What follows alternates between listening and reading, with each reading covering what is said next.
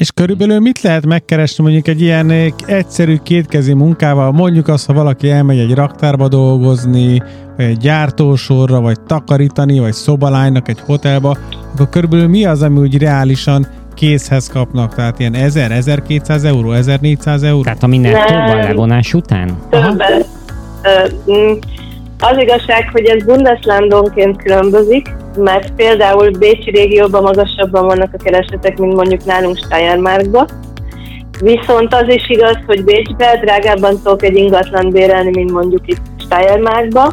A tipikus munka, én erről egyébként csináltam videót az oldalamra, mert annyian műstöltek ezzel a munkakereséses témával, hogy mik azok a pozíciók, amiket be lehet tölteni minimális vagy nullához konvertáló nyelvtudással ez azt hiszem talán, hogy egy, egy, egy vagy másfél hete raktam ki a videót, úgyhogy még a hallgatók vissza tudnak fölgetni, nyugodtan kikeresni.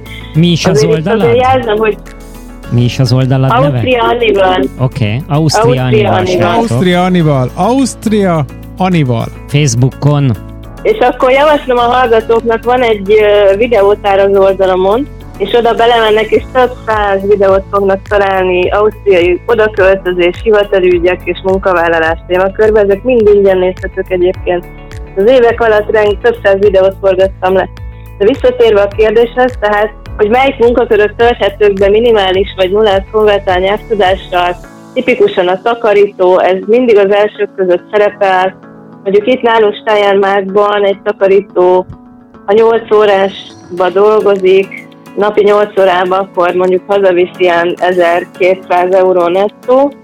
A szobalányi munka szintén olyan, amit minimális nyelvtudással el lehet végezni, ők egy picit fölötte keresnek, ilyen 1300-1400 euró körülbelül. Ha már van valamennyi minimális nyelvtudás, a férfiakra is gondoljunk, hogyha van bési jogsi, akkor el lehet menni csomagkiszállító céghez.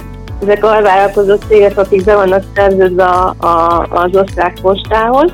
Ők is sokszor keresnek munkaerőt, kap, dobozos autóval viszik ki ezeket a csomagokat, Amazon csomag és társai.